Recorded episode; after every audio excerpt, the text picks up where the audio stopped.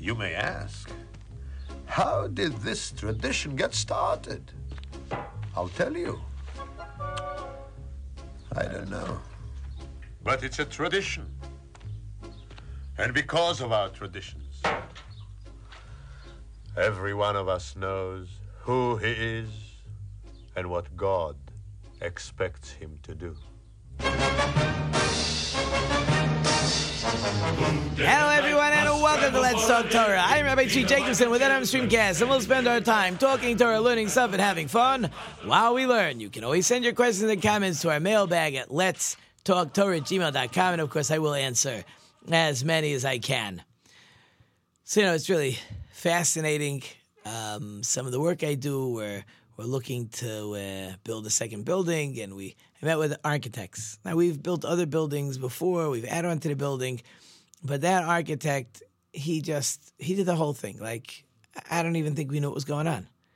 These guys, they're gonna they're gonna like move in on us and they're gonna they're gonna see what we like and what's important to a school and what's important to our school and how we do this and how people come here and go there and, it was just like a whole totally different eye-opening meeting it was a great meeting uh, we we accomplished that we know each other's names and uh, we have a lot of work to do before they write up the plans but what was interesting is um, they talked about certain ideas that would never even occur to us. In other words, you know, we have a boys' school, we have a girls' school. We got to split the boys and girls. It when when everybody is uh, separated, they can study better. But even in the offices, right? Sometimes there's offices where there's issues because there's men and women that are hanging out together. It makes problems sometimes. So again, for the most part, you know, you need a photocopy, you need this, but they actually, it seems, on the East Coast, for some of these schools, they have it set up in such a way that you're totally separate. Even in the same building, um, you don't have to worry about the men and women being together sometimes. And that, by the way, leads right into this week's Torah portion. This week's Torah portion is called Kedoshim. It's the concept of being holy. Now, the story that I just started telling you, you have to decide is that what the Torah means by being holy? It's really quite fascinating. What exactly does holy mean in this week's Torah portion? So, the there was a great rabbi, the name of Rabbi Yisrael Salanter. Rabbi Yisrael Salanter created something called the Musar movement. The Musar movement was an idea that it's not just good enough to sit and study, you have to work on your good attributes. You have to make yourself into a better person. It's not automatic, it's something you have to work on. Now, a person could think that when we say holy, holy is spiritual stuff. All the spiritual stuff, that's where I'm holy. I'm studying Torah and I'm keeping the Sabbath or the holidays or fasting on Yom Kippur. That's holy. But when I go to the office and I got to get work done and I'm dealing with my employees or I'm an employee dealing with my boss or I'm a salesman, there's no holy stuff there. I do whatever it takes to make a buck. That w- it would seem that's how a a a, I don't want to say the word normal. That's how a regular person n- imagines holiness. Rabbi Yisrael Salanter said no the Torah establishes the conditions necessary for holiness. And there's stuff like don't steal, don't uh, deny, don't lie, don't cheat, right? In other words, because we see, because over, over and over, because for I am holy, right? I'm Hashem, your God, right? God says, I'm holy. I demand holiness from you. But that holiness is actually in how you relate to your fellow man. I can be a holy person just, well, not only because a lot of stuff to do, but part of being a holy person is in our daily relationships. All these commands in this week's Torah portion, how we act with each other, that is what's going to make holiness. In other words, holiness is in the material part of my life as well. Because really, what God wants is take the physical, take the material, just do it properly because God said so, and all of a sudden it's holy. There was a Rabbi Jacobowitz in town. Um, he's now in Israel, has been in town for years, but he always said the same thing Friday night at the end of his, um, you know, two minute little little talk. He always said the same thing. He said, "Go home and enjoy your gefilte fish. Go enjoy. It's the Sabbath. Why shouldn't you enjoy good food? But know that you're enjoying it because it's the Sabbath. In other words, I can take my mundane and I can make it special. Right? In other words, I can sit down and uh, and eat a sandwich because I'm famished and I love the taste. But I could also have in mind, hey, when I eat, I'm nourishing my body. When I nourish my body, I can do good things. I could be kind. I could give charity. I could study Torah. I could be a good father. I could be a good mother. I could take care of my kids. In other words, what is my attitude? What am I thinking? I'm eating just because, I mean, I, I could be an animal, right? Dogs also eat, right? Cows also eat. So am I eating because I'm a cow? Am I eating because dogs eat, lions eat? Or am I eating because when I'm nourished, I can do good stuff? I could serve God, right? But again, all, all these things we're mentioning over here don't steal, right? Or, you know, don't uh, hold back wages, uh, um, don't slander, right? All these things, right, that seem to be material, I could go ahead and turn them into something exquisite, something special. And that is how Yisrael Salanter explains what I'm trying to accomplish um, to be a holy person. Right? Again, I'm not saying there aren't holy people that uh, that uh, you know they I don't know they wear sackcloth and they they maybe they don't talk to people and they're hermits or they're monks and they and they make themselves suffer and and they imagine that's see that's the problem right if the average person thinks the only way I can be holy is if I is if I make sure that I get no physical pleasure okay, then for uh, most normal people, or any normal person for that matter, it's not happening. Right? God says in this week's Torah portion, become holy. But so many people have decided the only way you can become holy is to abstain from all pleasure. That's ridiculous. That's not this whole Torah portion does not talk about abstaining from anything. On the contrary, at the end of this week's Torah portion, and the end of the last one also, um, it's very busy talking about which relationships are permitted, who you're allowed to marry, who you're not allowed to marry. So the holiness is you can be married, enjoy married life, enjoy your wife, enjoy your husband, nothing wrong. But there's certain people you're not allowed to marry. Okay, there's a whole list. Different, uh, uh, a married lady can't marry, right? There's a list of who you're permitted to be with and who you're not permitted to be with. But as long as you're with the person you're permitted to be with, you're a holy person. Right? The Torah never says that you have to abstain from all pleasures to be holy. It's not true. That's not when the Torah says be holy, it does not mean to be a hermit or a monk or any of those things. Not true. The Torah says you can enjoy life. God says, I made a beautiful world for you. There's beautiful, delicious fruits. There's yummy food you could eat. There's relationships you can have with people. You can enjoy a physical life also. Being holy just means do it the way God told you to do it. Oh, I have this beautiful apple. It is so delicious. I will make a blessing first.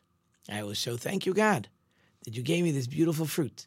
And then I will enjoy that apple or that piece of steak um, or that avocado salad or whatever you happen to like to eat. Right? For my kids, it's potato chips or chocolate, or okay, I like chocolate, or my cup of coffee, right? Right? Being holy, again, being holy does not mean that I can't enjoy the world we live in. God made a beautiful world. God made beautiful people. God wants me to enjoy this world. Just do it the way God said. That's called being holy. So again, there's there's so much in this week's Torah portion. We talked about some of the things in in, in the last show.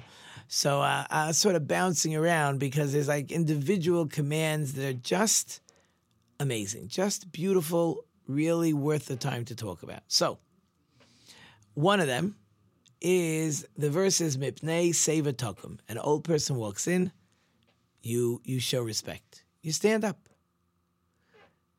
We we've we've spoken multiple times. We've said the, these famous stories. The great Rabbi Kamenetsky was on a plane one time, and he had a grandchild running back and forth, taking care of him, and there was an older gentleman sitting next to Rabbi Kamenetsky, and the older gentleman says to Rabbi Kamenetsky, I don't, you know, it's beautiful. Your grandchild seems to enjoy taking care of you.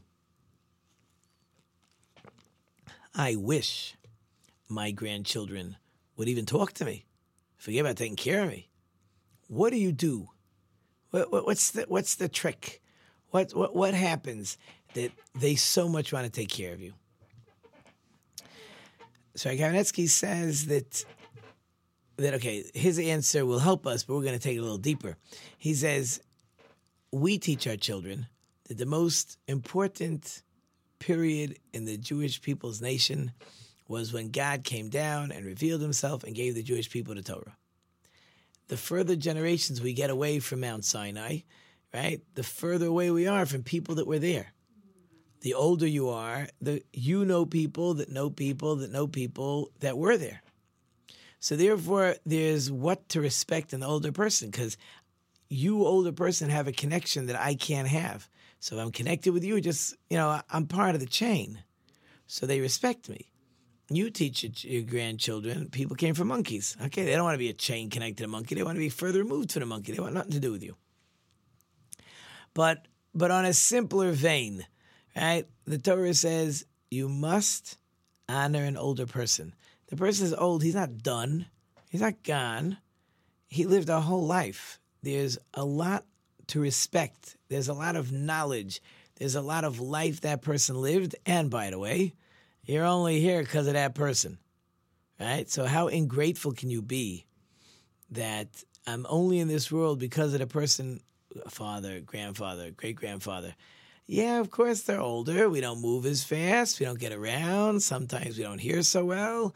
Um, sometimes we don't see so well. Sometimes, as people get older, they need to be taken care of. It's true. But I, am here because of this person to show respect, right? To show that this person took care of me. I'm in this world because of this person. Shows it shows that I recognize when someone did something for me. You brought me into this world. You took care of me. You raised me. You you went to work so that you could support me when I was little and I had to do homework. You did my homework with me. You made sure I had clothes. You made sure I had food. You made sure there was a roof over my head. So now that I'm old enough to be on my own, I don't have to respect you anymore. All of a sudden, I don't need you.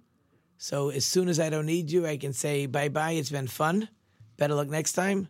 All right, old man, the world has passed you by. That's terrible. What kind of person could you be that you don't show that kind of respect?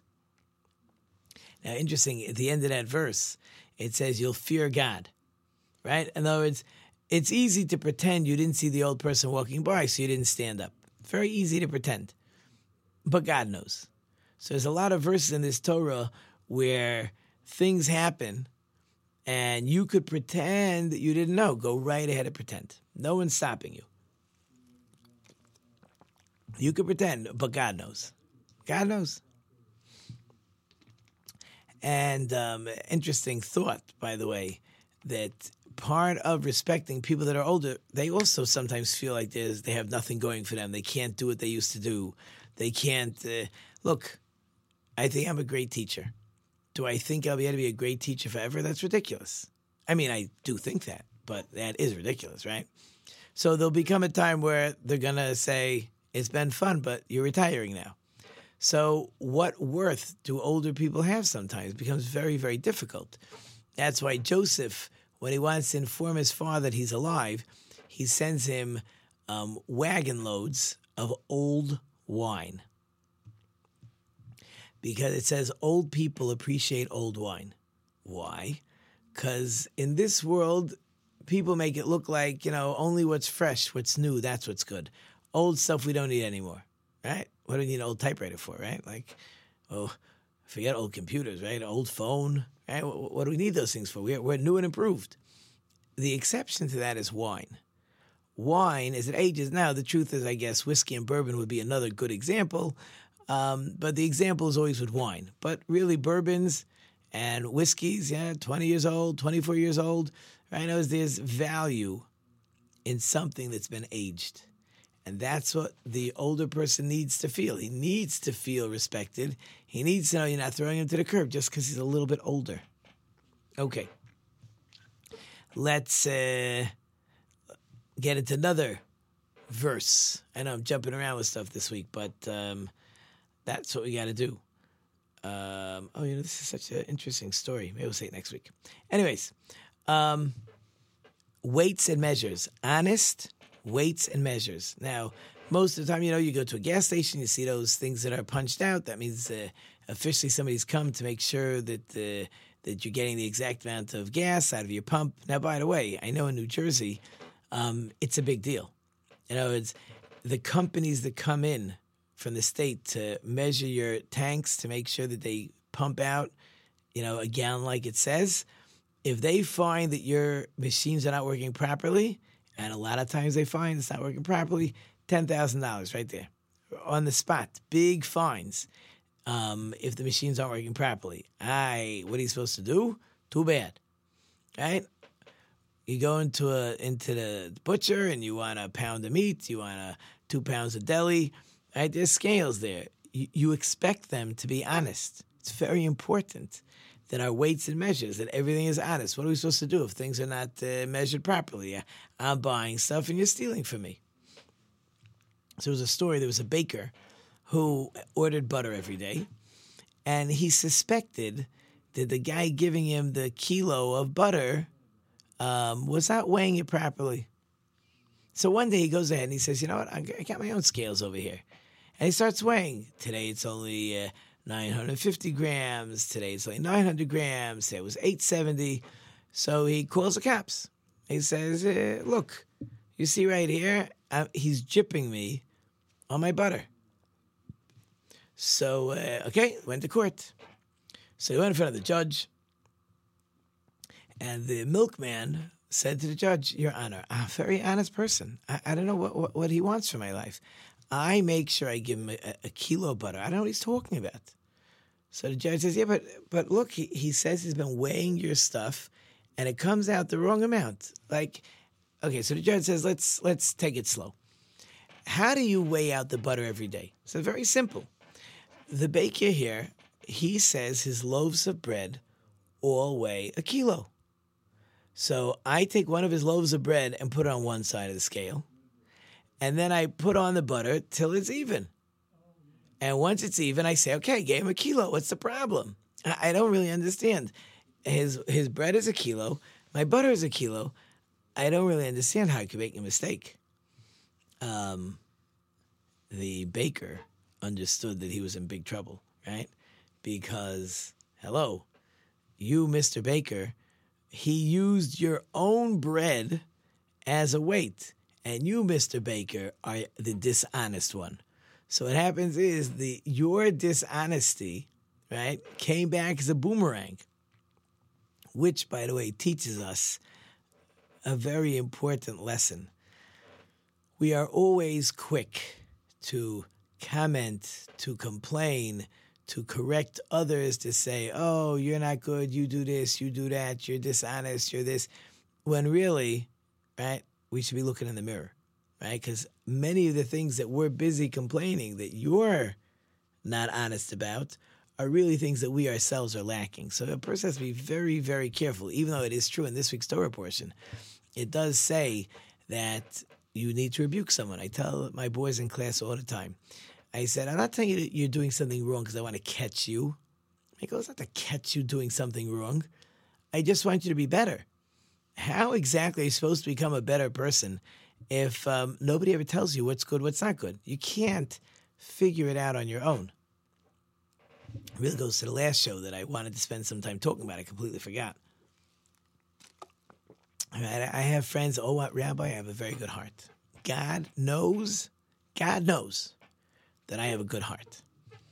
And I asked them, I said, God might know you have a good heart, but how do you know you have a good heart? I, I know. I said, but who told you? Like, if right? We talked about with Hillel. If you don't know the story, we're not going through the story again. Listen to the last show.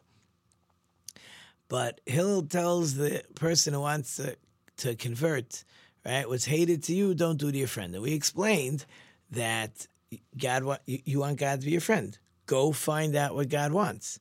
You can't decide what God wants and therefore do it, and therefore God knows that I love him. Maybe that's not what God wants, right? We talk about all kinds of examples, right? I want you to be my friend. So you must come with me to the baseball game. But you hate baseball.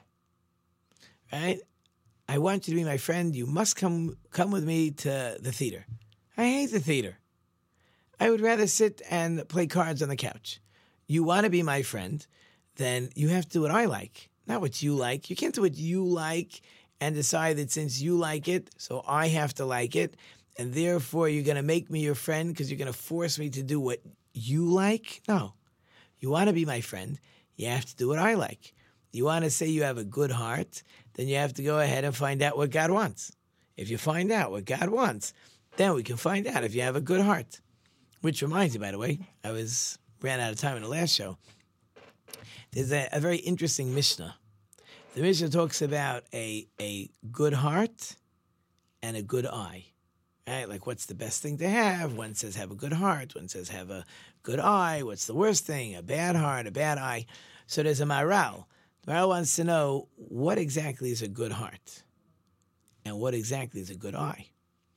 So he says, very fascinating. He says, a good heart means that I am happy for whatever you have. I'm very happy for you. Anything good that happens to you, I, even though I also wanted it, you got the job, I didn't get the job. Um, you got this toy, I didn't get the toy. You were able to buy the car, I wasn't able to buy the car. You got this house. Even if it's things that I also want, but I wasn't able to get them, but you got them. I'm very, very happy for you. That's a good heart. A bad heart, by the way, means the opposite. That I'm I'm upset whenever you get things that I don't have. Right? We don't like to deal with those kinds of people. Right? We want people that are caring, that appreciate, that are happy for me. Right? So a good heart means I'm happy for you. A bad heart means I'm unhappy for you. What's a good eye? A good eye means that not only am I happy for you, but I try to help you get the things you want. If I have a good eye, I look at you and I say, I want you to be happy. Now, it's a good heart means whatever you have, I'm happy for you. You don't have something you want, okay, I'm still happy for you. A good eye means I'm looking at you and I'm trying to figure out what do you need to make you happy. And then I will put in effort to make sure you're happy. Now, on the other extreme, a a a a bad eye uh, sounds like I almost look for the things that make you happy and make sure you don't get them. Okay, moving along. Just so many things. I know I'm just jumping from topic to topic today, but that just seems to be just to be the way my brain is working today. But in any case, um, we talked about earlier at the end of the Torah portion. There's a lot of women that a person's not allowed to marry, different relatives sisters, mothers, sister in laws, a, whole list. Married lady, uh, daughter in laws, uh, mothers, uh, stepmothers. There's a list of ladies that are forbidden for a person to marry. Now, for some of those women, or many of them, the Torah punishment is called kares. So it was interesting only because it came up in class this week, and I was trying to find a good way to explain it. I said, What is kares? Kares literally means to be cut off. So it means that God, it says God cuts off the person's soul. So when the person goes to heaven, his soul is not benefiting with the rest of the Jewish people to benefit from God's presence. That's the gist of the translation of kares. The question is, what does that mean? What what is this kares thing? Like, what what is it?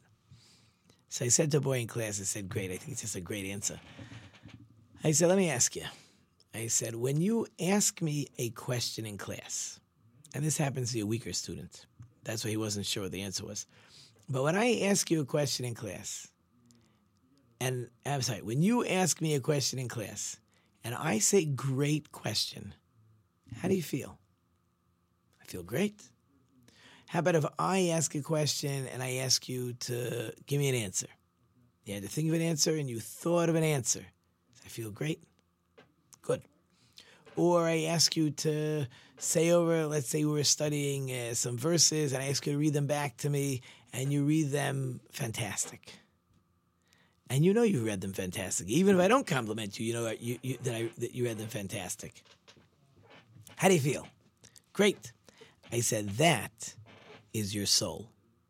When you right feeling good, right, especially for spiritual things, right, feeling good on spiritual things, that is the soul, and that's what we lose with that punishment called kares. Of course, I've run out of time. The music is playing. Hope you enjoyed it short and sweet. Thank you for all our wonderful sponsors, listeners. I can't do it without you. Thank you to the production team. We have David and Cisco in the back. I have left you with some food for thought. Until next time, I am Rabbi Tzvi Jacobson. You've been listening to Let's Talk Torah on NRM Streamcast. Until next time, don't forget to think about it.